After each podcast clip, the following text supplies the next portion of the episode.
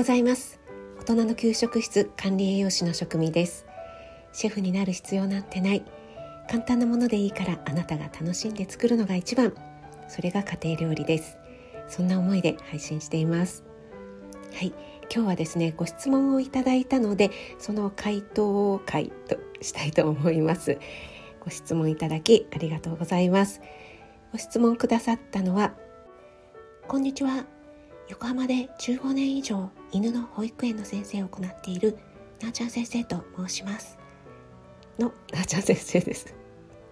はい寄せてみました。いつもこれやってみたい。いらないことばかり入れてしまうんですけども。はいなおちゃん先生ありがとうございます。なおちゃん先生からのご質問なんですがえー、まな板とフライパンの買い替え時がよく分かりませんということで、えー、どういったことを基準に買い替えたらいいんでしょうか？というご質問でした。これね結構悩むところですよね、えー、私もですねちょっとうん。どうしようかな。まだ使えそうかなってね。ついついもったいない精神が出てしまって、えー、捨てるタイミングっていうのがねなかなかわからないっていうところありますよね。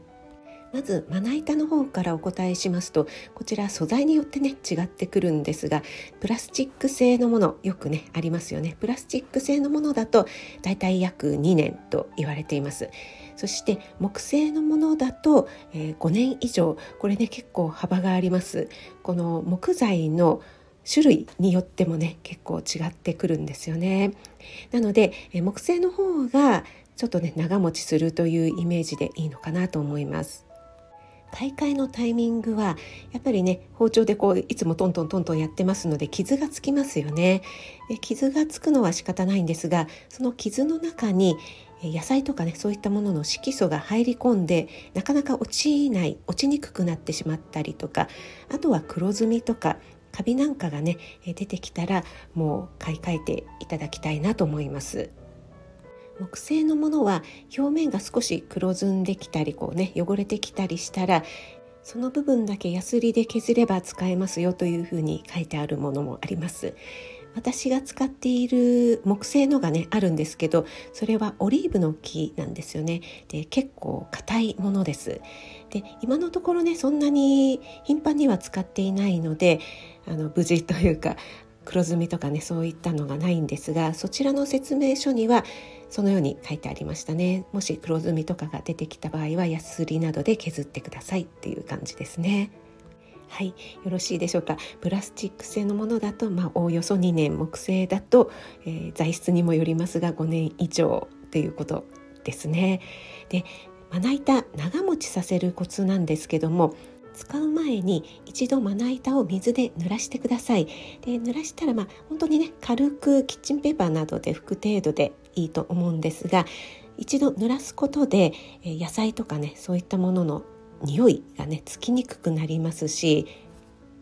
またね色素なんかも入り込みにくくなります。乾いた状態でいきなり切るとですねやっぱり人参とかのあのオレンジ色とかあとは何でしょうねピーマンの緑とか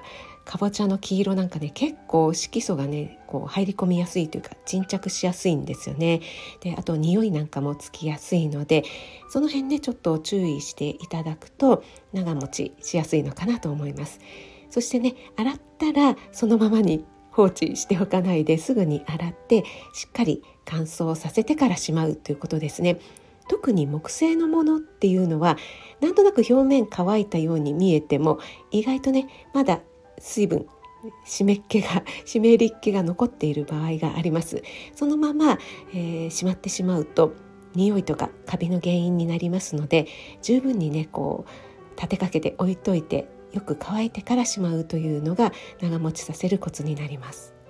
ちなみに私が栄養士の学校に行っている時の調理実習に使っていたまな板は白いよくある、えっと、厚みが1センチぐらいのですかね、えっと、プラスチック製のフライパンじゃないプラスチック製のまな板だったんですけども使った後はよく洗って必ず塩素で漂白殺菌をしていました。これはねもうルーティンになっていましたね。